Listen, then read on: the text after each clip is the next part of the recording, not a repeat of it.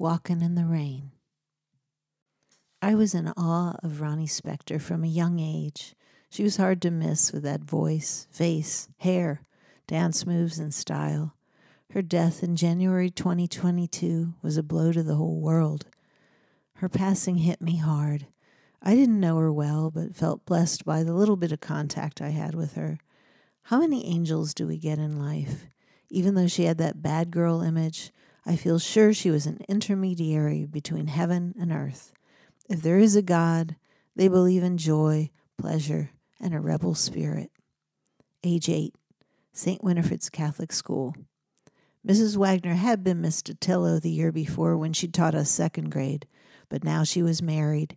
She'd look like Ronnie Ronette, enough to make me wonder how she could be allowed to teach in the classroom next to Sister Aurelia. Me and my friends did dance routines to the Supremes and the Shangri La's.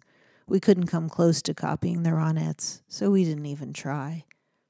Age 12, babysitting. The Stewarts, who lived across the street, were breaking up when I started watching their two girls, aged five and seven. I didn't know any divorced people. Mrs. Stewart looked like Ronnie Spector. She had teased black hair, dark eyeliner, and she worked as a cocktail waitress. She'd leave at 4 p.m. wearing a beefeater's uniform with hot pants, suntan colored stockings on her long legs, and black high heels. Age 23. The Ronettes front and center in Alan Betrock's Girl Groups, The Story of a Sound, essential reading. It all starts to add up to more than pop songs. Safety in numbers, the sound and the sum total greater than the parts, made making music feel possible age 33. He was a Southern boy, I was a Catholic girl, two subspecies imprisoned in our respective repressed heritages, trying to raise a child between us. I couldn't articulate any of the frustration and anger and disenchantment I felt, in real life anyway. In songs, it came pouring out. All I Want arrived in words and melody combined, verses, choruses, and bridges, sung in my head by Ronnie Spector. I feel little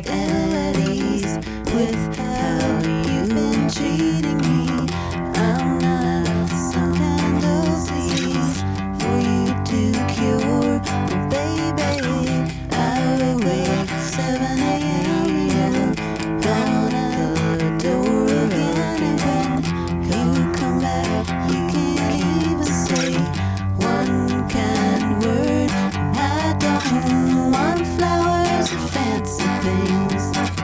Give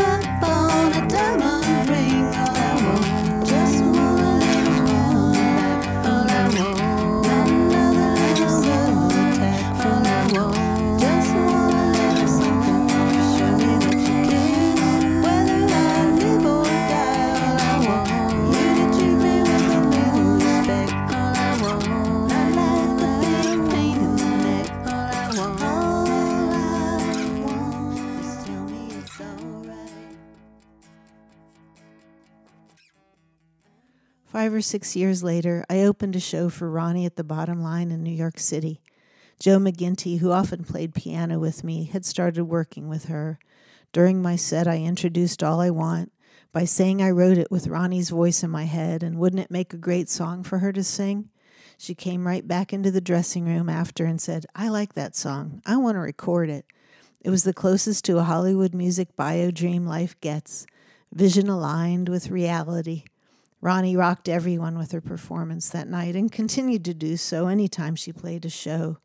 It took a few years and a little prompting from Joe McGinty, but I finally got a thrilling call from Ronnie and her husband Jonathan, letting me know she really would be including the song in a recording session.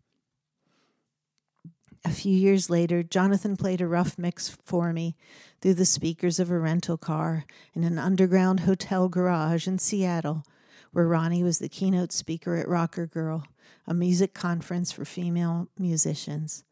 That's Keith Richards playing guitar, Jonathan beamed. He sounded pretty good, but the biggest thrill was Ronnie's grit, trill, and classic whoa oh oh oh on the outro. The four door sedan felt like a rocket ship to girl group heaven. Nearly five years in Nashville as a staff songwriter for a publishing company, but the only cuts, my songs recorded by other artists. I ever achieved were through my own efforts. I guess that's just the way it goes in the music biz. A lot of it is hard slog, and some of it is pure serendipity. And looking back, it's the serendipity that counts. All I Want was released on Ronnie's album Last of the Rock Stars in 2006. I bought a copy at FYE in Norwich, UK, the week before Eric and I moved to France. I did my best to keep in touch with Ronnie and Jonathan over the years. I always felt like they were in my corner. I worked on finishing a song Ronnie sent via voice message years ago. I still hope to. Eric and I made it out to her London Christmas show in December 2019. How could it have been the last time? I'd been crying over her death for months, but when Jonathan spoke about Ronnie at a women's music fest in Woodstock, how for many years Phil would call and harangue her on the phone, tell her she was worthless and how she fought back and kept going, I fell in love with her all over again. My heart broke a second time for Jonathan, her husband. I put on a subtly animal print skirt and tights that hold it all in, and settled on a red silk shirt that needed my Tom Petty You're Gonna Get It badge to keep the buttons from popping open, black ankle boots. I drove the Subaru, and Eric rode along as passenger. The route to New York City so familiar, I thought to myself, here I go again. But this was a different journey than my weekly one to visit my dad. We were heading to a celebration of Ronnie Spector, and I felt excited and sad and honored to have been invited. The event was being held at the New City Winery on the west side of Manhattan, and I knew from many years of experience that street parking spots around there open up at 6 p.m. I parked in front of a place called Dog City, which at first looked like a luxury condo or office building, but was a spot for spot to pee and play, get groomed, probably get a dog massage. A big SUV with New Jersey plates was struggling to parallel park in front of us. He's got to be going to Ronnie's event, I said to Eric. The guy was a throwback to another era dyed hair, all in black, slick boots. The current city folk on the street were in sports clothes, casual bright colors. The guy headed west, same direction as us. I looked down at myself, almost all in black, slick boots, a little color in my hair. Yep, I thought, I'm a throwback too. There were quite a few of us headed towards the event, waiting to show our vaccination cards and IDs at the door. I marveled at the white, daisy painted skyscraper heels of the woman in front of me, her dark curls capped with a white silk yarmulke. Turns out she was Ronnie's rabbi, and later that night she spoke about how a person's spirit remains with us after they're gone. I'm trivializing what was an eloquent message. I wished I'd had a recording of her words something I have never in my entire life thought after a sermon, speech, or eulogy by a Catholic priest. Sorry.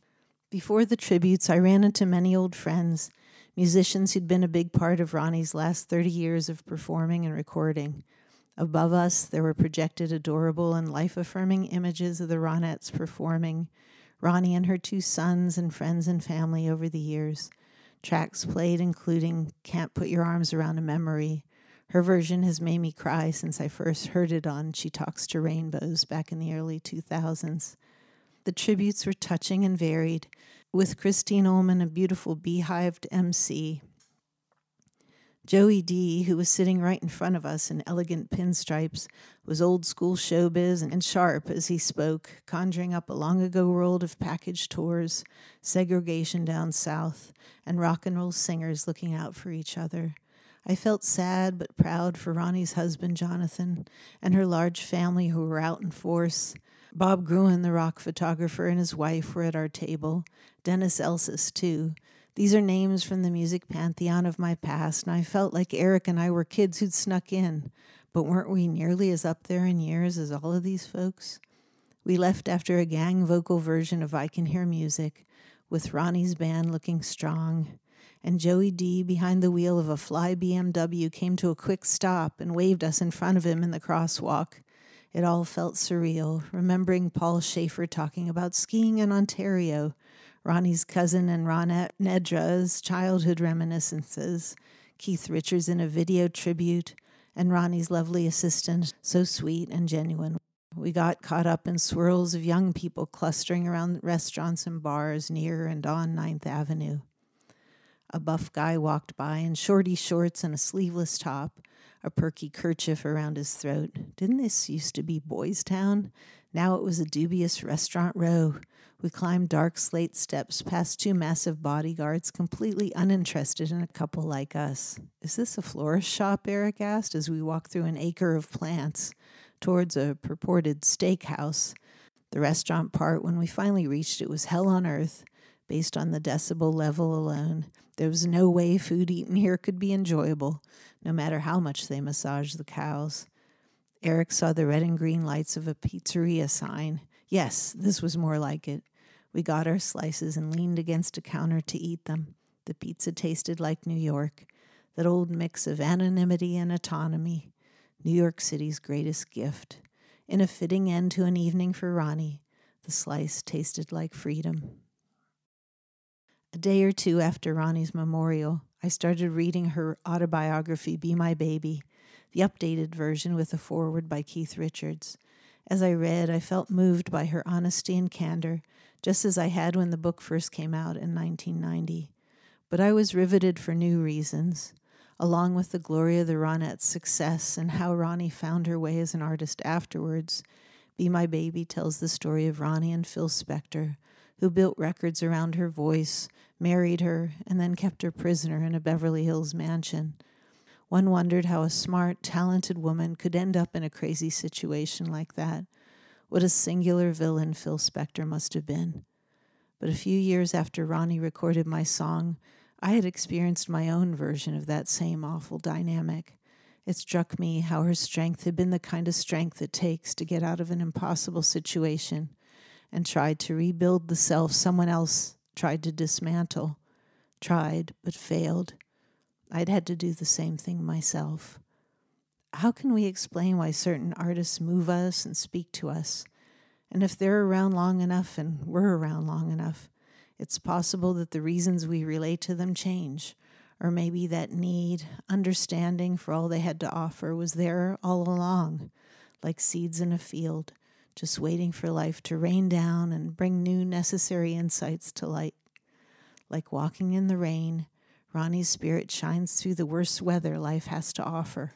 It cost her a lot, but she's been there and always will be for anyone lucky enough to listen. I feel a little